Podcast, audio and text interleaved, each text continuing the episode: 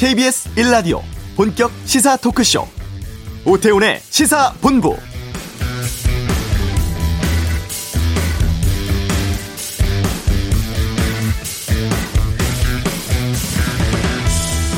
올해 마지막 국무회의가 오전에 있었습니다. 이 자리에서 3차 재난지원금 집행 시기, 금액 등 관련 대책 결정됐고 조금 전 홍남기 경제부총리의 브리핑 있었죠.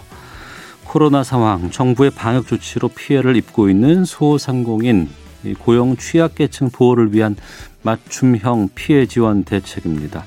한시가 급한 만큼 내년 1월 초부터 신속하게 집행하겠다고 밝혔는데요. 소상공인 자영업자 위에서 100만 원은 공통으로 지원을 하고 영업 제한 정도에 따라서 추가적으로 100, 200만 원 차등 지급해 직접 지원합니다. 9조 3천억 원 규모인데요. 긴급 유동성도 제공하고 특고 노동자 프리랜서 방문 돌봄 서비스 종사자에 대한 소득 안정 지원금도 지급할 계획이라고 하는데 구체적인 내용은 2부 본부 뉴스에서 알려드리겠습니다.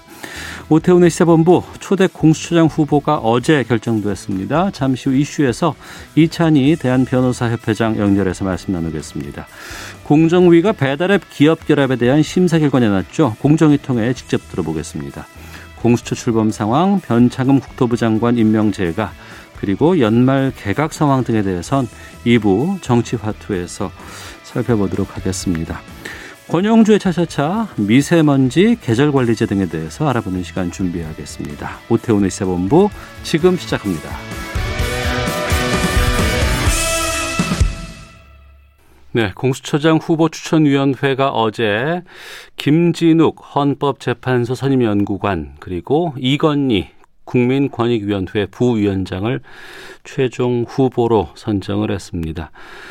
우여곡절 끝에 어, 나온 결정이기도 한데요. 상황을 좀 여쭤보도록 하겠습니다. 이찬희 대한변호사협회장 전화로 연결하겠습니다. 안녕하십니까? 네, 안녕하십니까. 이찬희 변호사입니다. 네. 초대 공수처장 후보 어제 아, 결정됐습니다. 제가 우여곡절이 많았다고 말씀드렸는데 회의 분위기는 어땠는지부터 좀 여쭙겠습니다. 네, 뭐 매번 회의가 아주 뭐 열띤 그 토론이 있었는데 네.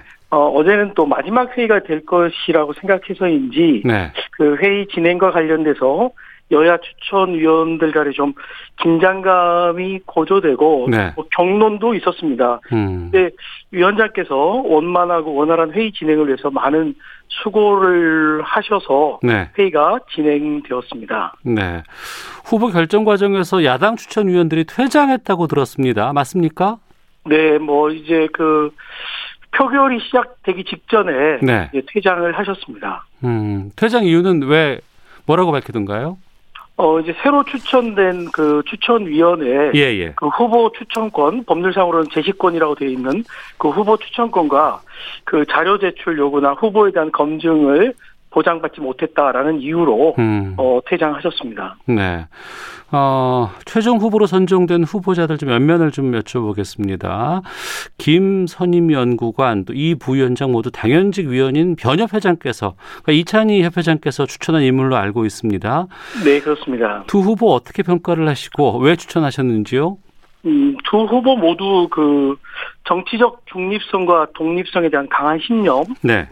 수사 능력 그리고 어떤 책임감과 리더십을 골고루 갖춘 훌륭한 분들이십니다. 그래서 저희가 어 여러 경로로 그 변호사 회원들의 추천을 받아서 네. 어 정말 삼고초려 끝에 그 모신 분들이었고 그 추천하신 두 분 모두 어 최종적으로 후보에 추천되어서 대한변호사협회로서는 정말 초대 공수처장 추천 과정에 최선을 다한 결과에 대한 어, 평가를 받게 되어서 영광스럽고 보람 있게 생각합니다. 네. 김진욱 연구관이 판사 출신이시고 이건희 부위원장이 검사 출신이잖아요. 네.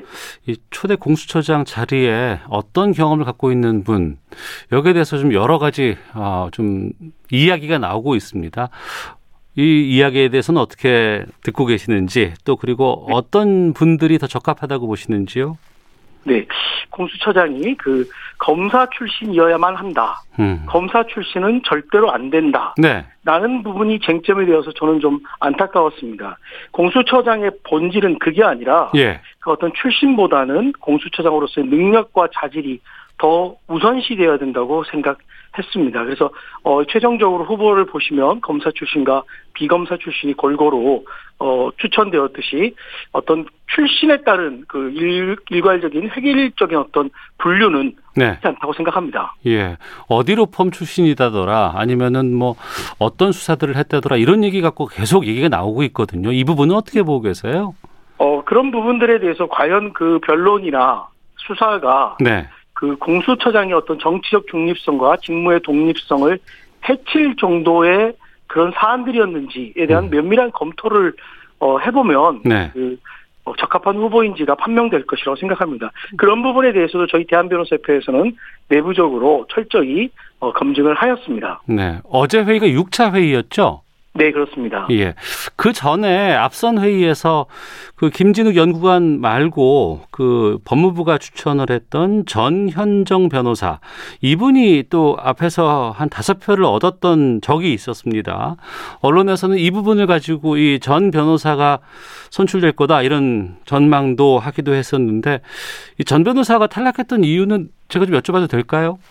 네, 그 전현정 변호사님의 그 인간적인 삶이나 법조인으로 삶 모두 다 네. 아주 훌륭하신 분입니다. 능력이나 인품 모두 아주 훌륭하신 분인데 음. 이제 여섯 차례에 걸친 회의 과정에서 그 야당이 계속 검사 출신을 요구하고 있는 점에 대해서 어느 정도 야당의 의견도 좀 수용을 해야 되는 것이 아니냐라는 고려. 네. 그 다음에 전현정 변호사님의 배우자가 현직 대법관이라는 점 때문에 혹시라도 있을지 모를 이해 충돌을 사전에 방지하자. 음. 제거하자라는 측면, 어, 그리고 정치적 중립성 보장을 위해서 여야 추천이나 혹은 정부 측, 어, 추미애 법무부 장관 이 추천한 위원들을 모두 배제하자 라는 이런 어떤 그 기류가 좀 있어서 그러게 전, 전현정 변호사님이 최종적으로 이걸리 변호사님으로 변화되는 네. 그러한 요인이 아닌가라고 저는 생각합니다. 아, 그 부분이 그 변화하는 요인이 좀 합의가 됐다고 좀 보시는 건가요?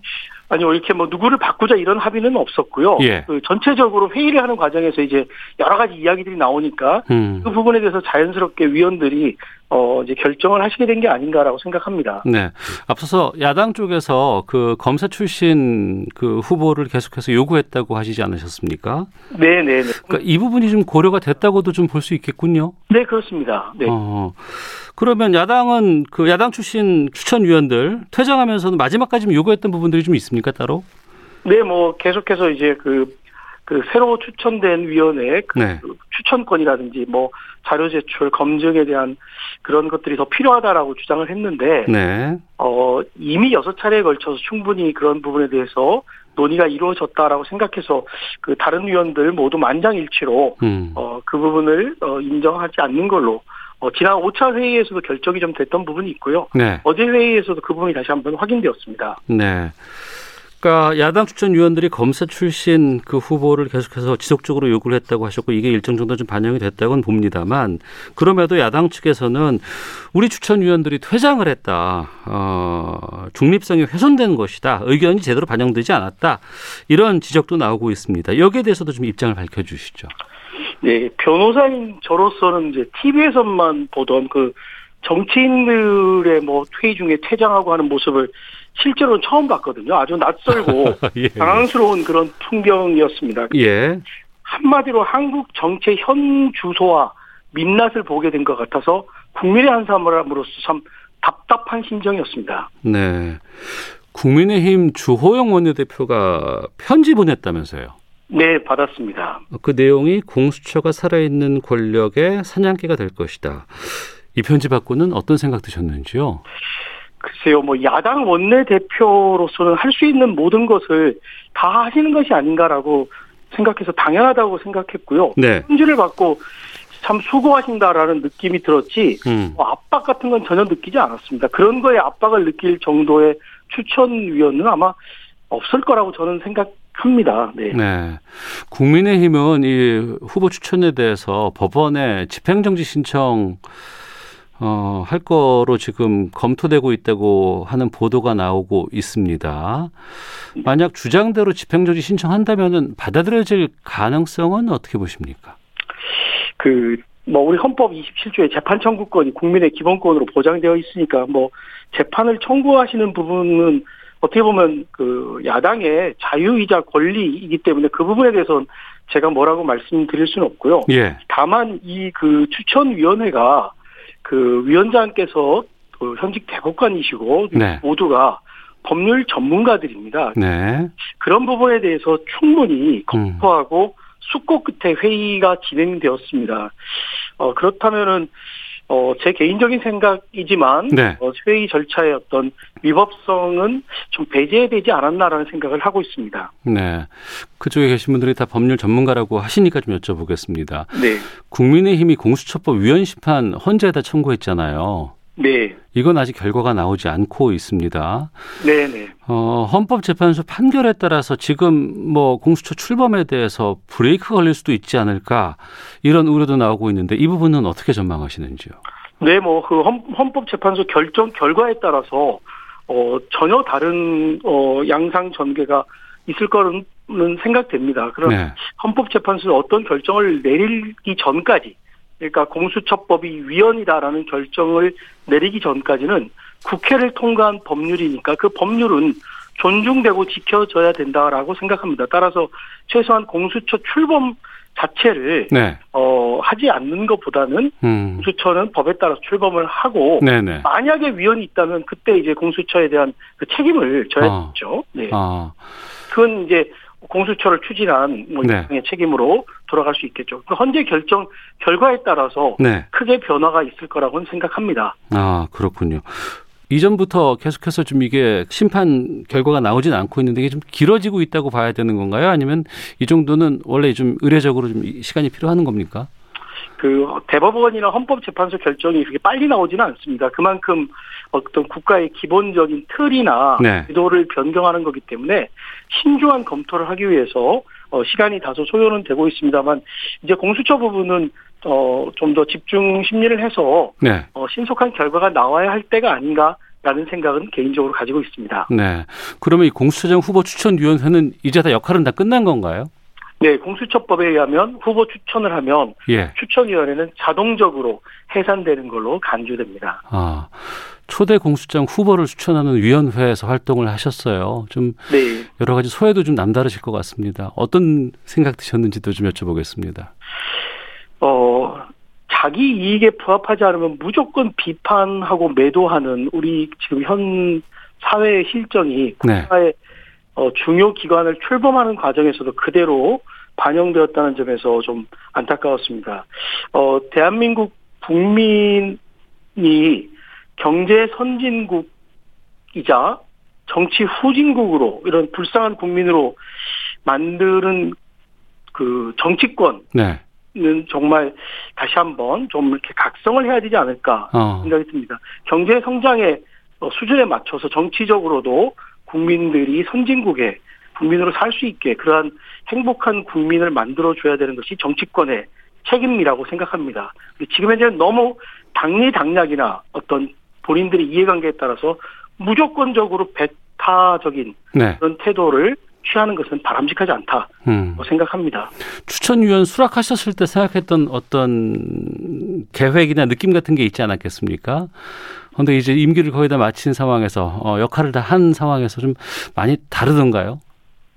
어, 이제 뭐, 대한변호사협회장은 우리 그 법조 법률 주요 기관의 구성에 당연직 위원으로 참여를 많이 하고 있습니다. 예, 예. 대법관이나 검찰총장이나 헌법재판관 음. 그 후보 추천에 참여하고 있는데, 어, 다른 추천위원회와 달리 이 공수처는 정치의 어떤 대리인들이 이 공수처장 후보 추천에 참여하니까 네. 이 회의가 어떤 정치판의 연속성 상에 있는 그러한 모습을 보여주었습니다. 그러니까 가장 적합한 사람을 추천해야 되는데 네. 본인들의 이해관계에 맞는 사람을 추천하거나 배제하는 이러한 그 절차 진행을 보면서 어, 어, 법과 원칙을 중시하는 그러한 법률 기관을 구성하는 데 있어서 좀 안타깝다라는 심정을 많이 느꼈습니다.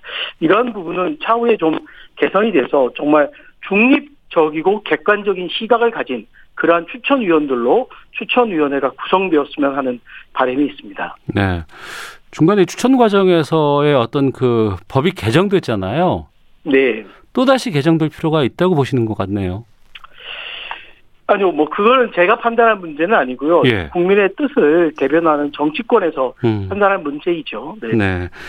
그러면 이제 공수처 출범은 구분응선 넘은 셈으로 좀 제가 볼 것 같습니다. 앞으로 좀 중립성 확보하기 위해서 정치권에서 그러면 어떻게 움직여야 된다고 보시는지요?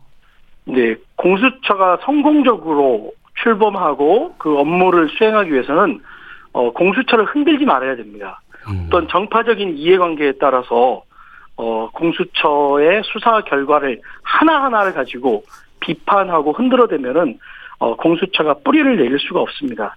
어, 어떤 때는 본인에게 유리할 수도 있고 어떤 때는 불리할 수도 있지만 거시적인 관점에서 봤을 때 국가의 원칙을 수립하고 부패 범죄를 척결한다라는 공수처의 출범 취지에 맞게 공수처의 정치적 중립성과 직무의 독립성을 보장하는데 정치권과 국민 모두가 협조해야 된다고 생각합니다. 네. 이제 남은 절차는 이제 최종 후보 두 분 가운데 한 분을 대통령이 지명하고 그리고 이제 네. 그분에 대한 국회 인사청문회가 이제 있습니다. 네. 어, 1월 중순쯤 공수처 출범하겠다. 여당 쪽에서는 그렇게 얘기를 해왔던 것으로 좀 기억이 되는데 공수처 출범되기까지 앞으로의 과정 좀 어떻게 전망하시는지요?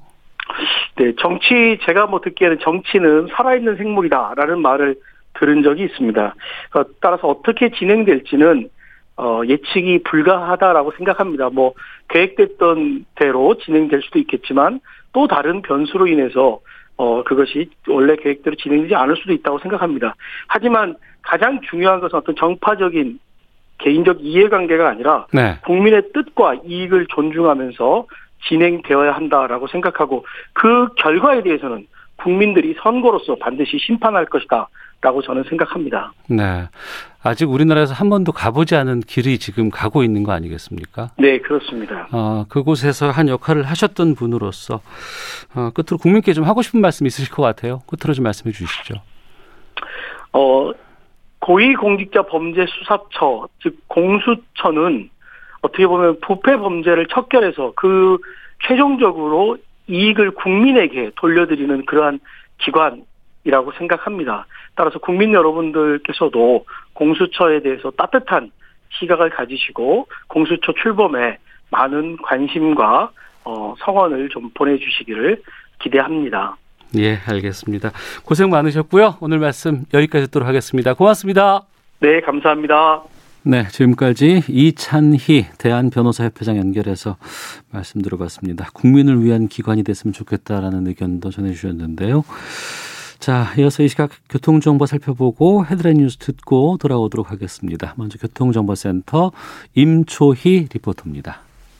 네, 이 시각 교통 정보입니다. 먼저 서해안 고속도로 사고 소식인데요. 전 시간에 목감 진출로에서 레미콘 차가 뒤집히는 사고가 발생했고요. 지금도 인, 진출로에서 양방향 1, 2차로를 차단하고 사고 처리가 진행되고 있습니다. 이 때문에 목감 나들목을 중심으로 양방향 모두 1km 구간 정체가 극심하니까요. 이용에 참고해 주시고요. 경부고속도로 사고는 서울 방향 천안 부근입니다. 3, 4차로에서 승용차 관련 사고를 처리하고 있어서 2km 구간 구간 막히고요. 이후로 달래내 부근에서 반포 쪽 정체는 여전합니다. 반대 부산 방향은 한남에서 서초, 신갈부터 수원 쪽으로 막히고요. 목천에서 옥산 쪽으로의 정체는 작업을 하고 있어서입니다. 중부고속도로 남이 방향은 진천터널 부근 2차로에 대형 화물차가 고장으로 서 있어서 3km 구간 막히고 있습니다. KBS 교통정보센터였습니다. 헤드라인 뉴스입니다. 코로나19 신규 확진자 수가 전날보다 238명 늘어 1,046명이 되면서 사흘 만에 다시 1,000명을 넘어섰습니다. 어제 하루 사망자는 40명 새로 확인됐고 국내 발생 1,030명 중 서울 519명, 경기 251명, 인천 32명 등 수도권 집중 현상이 계속 이어졌습니다. 문재인 대통령은 미국 제약회사 모더나의 스테판 반셀 CEO와 통화를 하고 한국에 2천만 명 분량의 코로나19 백신 공급에 합의했다고 청와대가 밝혔습니다. 현재 우리 정부가 계약 완료한 백신 물량은 3,600만 명 분이지만 연내 모더나와 계약 체결 시 5,600만 명 분으로 늘어나게 됩니다. 민주당 김태년 원내대표는 우리 정부가 접종 대상 국민의 100%분을 확보했다며 야당을 향해 백신 정쟁화를 멈춰달라고 촉구했습니다. 국민의힘 주호영 원내대표가 정부의 백신 수급 상황이 의문스럽다며 민주당에 긴급 현안 질의를 제안했습니다. 오늘부터 배달 애플리케이션을 통해 음식을 4차례 주문 결제하면 만 원을 환급해 줍니다. 지금까지 라디오 정보센터 조진주였습니다.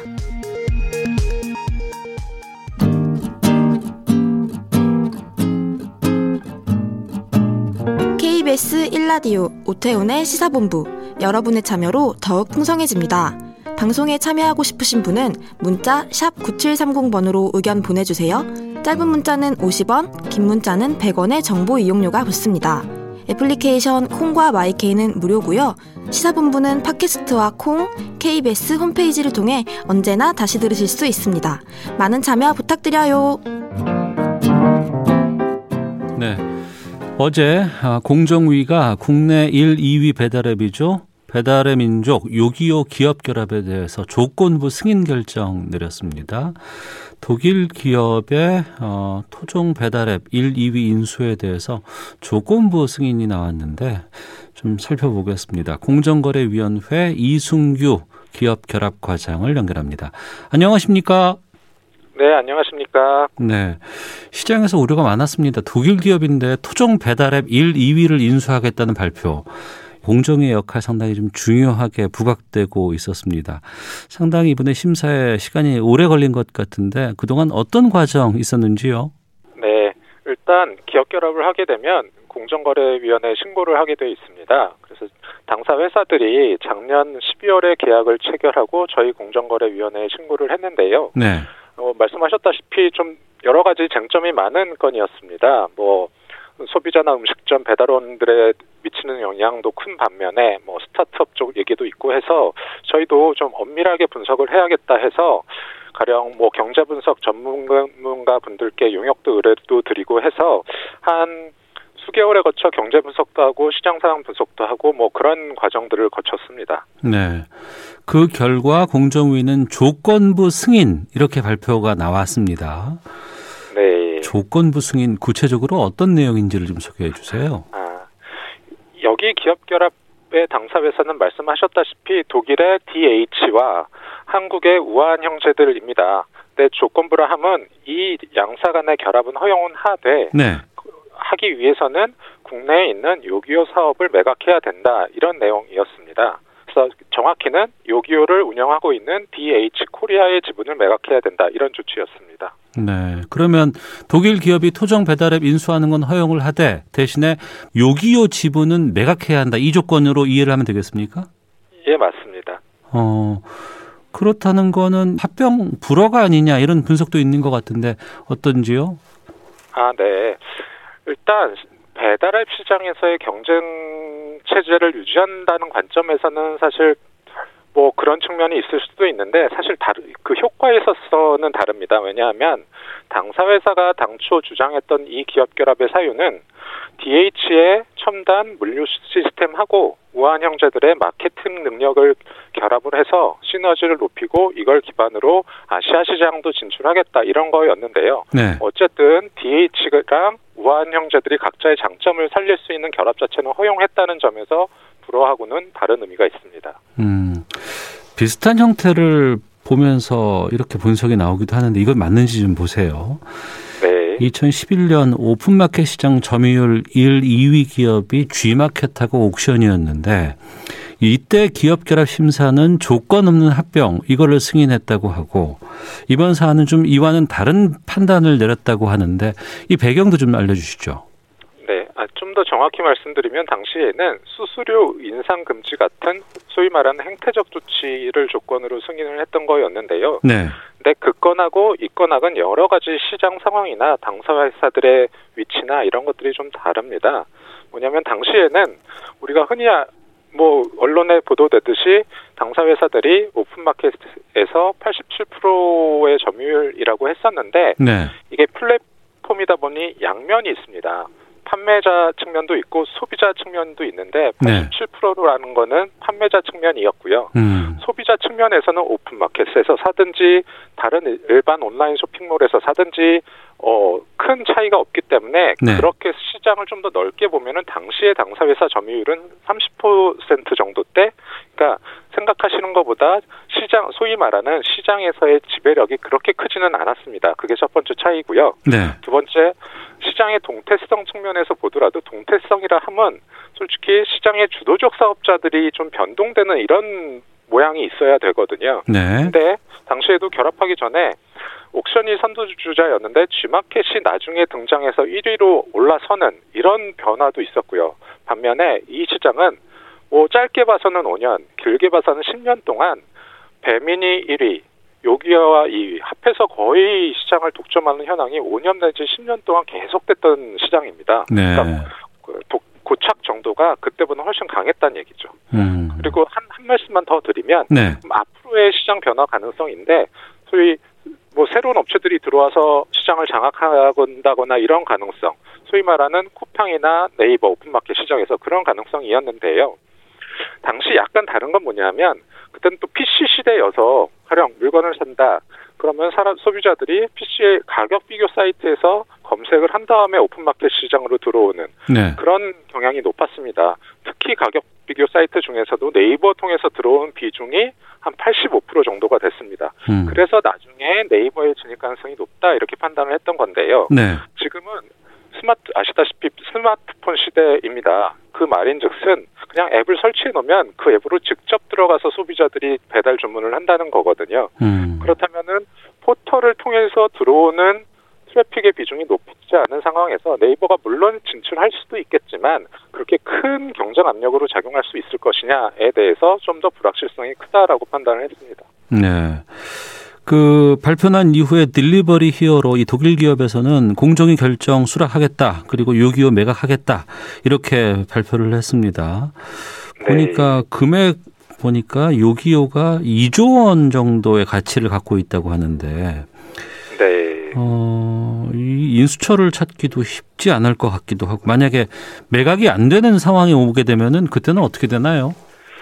어, 일단 저희는 그러니까 사실은 경쟁 제한성을 생만 생각한다면 사실 말씀하신 대로 뭐 불어 그러니까 그냥 기존 체제 유지해라 네. 라는 걸할 수도 있었는데 이렇게 준 건 아까 말씀드렸듯이 시- 결합에 따른 시너지 효과를 인정한 측면도 있는데 네. 그런 관점에서 보자면 6개월 이내에 매각하지 못한다는 거는 음. 저희 조치를 이행하지 못했다는 얘기가 됩니다. 네. 그렇게 되면은 저희는 어쨌든 경쟁을 유지하기 위해서는 시장 조치를 이행해야 된다는 관점에서 6개월 내에 매각하지 못하면 아, 한 번에 더 기회는 줍니다. 예. 매각 기한을 6개월 연장할 수 있는 한 번에 더 기회를 더 주기는 하는데 그때까지도 안 됐다 하면은 그거는 저희는 제재가 들어갑니다. 음. 제재는 그러니까 매각을 신속하게 하기 위해서 이행 강제금이라는 걸 부과를 하는데요. 네. 매 1인당 1일당 결합 금액의 만 분의 3 이하의 범위에서 부과할 수가 있습니다. 어. 대략적으로 보면 한 만분의 근데 여러 기준에 따라서 만 분의 1 정도가 예상이 되는데요. 그렇다면 매각 금액을 뭐 4조 몇 천억 정도 얘기하니까 만 분의 1이라 하면 한 하루에 4억여 원의 이행 강제금이 부과가 되고요. 네. 그리고 당사회사를 검찰에 형벌로서 조치할 수 있게 고발하는 그런 조치가 가능합니다. 어, 그 정도의 조치라 그러면 매각을 안 할 수는 없겠군요. 뭐 그렇게 생각을 합니다. 네. 예.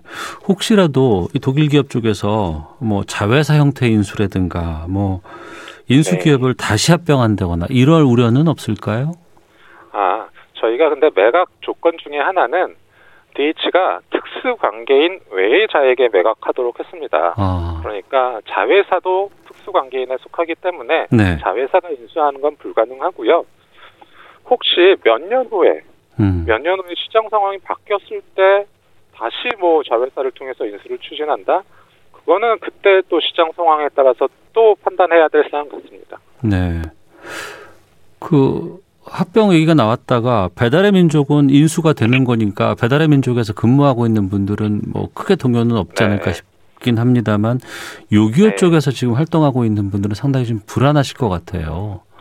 네.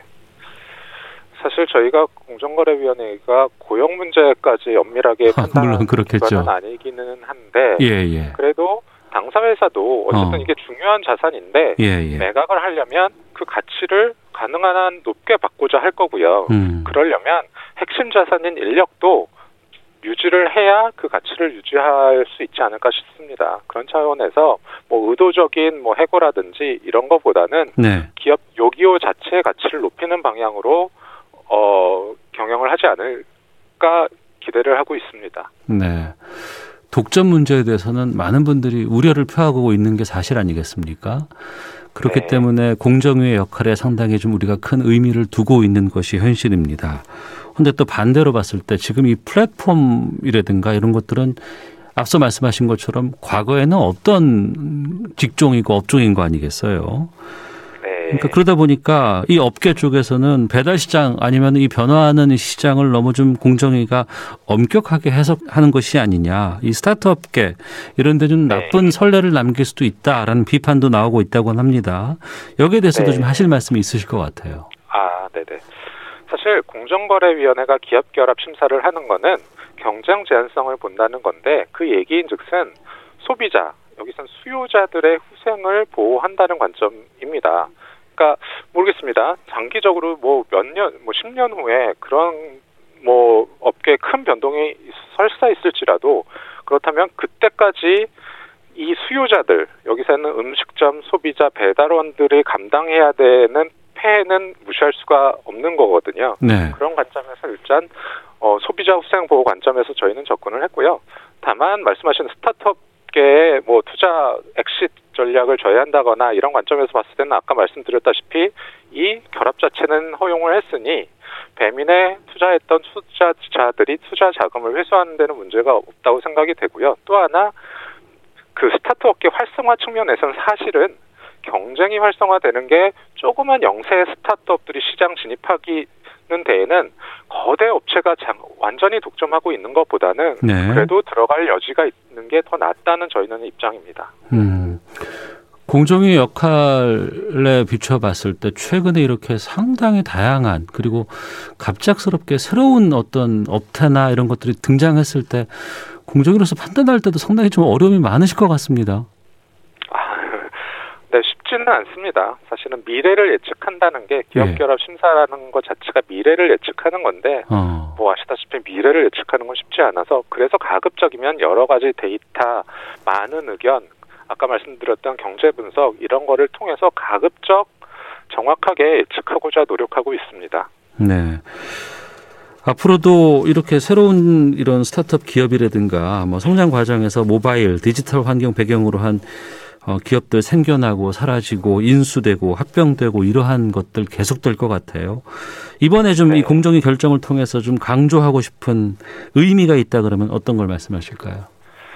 아, 네. 스타트업 좋습니다. 좋은데 저희는 분명히 말씀드리고자 하는 건 네. 모든 스타트업을 인수를 뭐 제한하거나 이런 거는 결코 아닙니다. 뭐냐면 이 스타트업을 인수함으로써 시장을 독점화하고 지배력을 남용할 가능성이 있는 기업 결합에 대해서 저희가 심사를 한다는 것이고요. 예. 그런데 아까 말씀드렸다시피 대부분의 부분의 스타트업은 스타트업이란 말 자체에 녹아 있듯이 지배력을 가진 회사는 아니길 거기 때문에 음.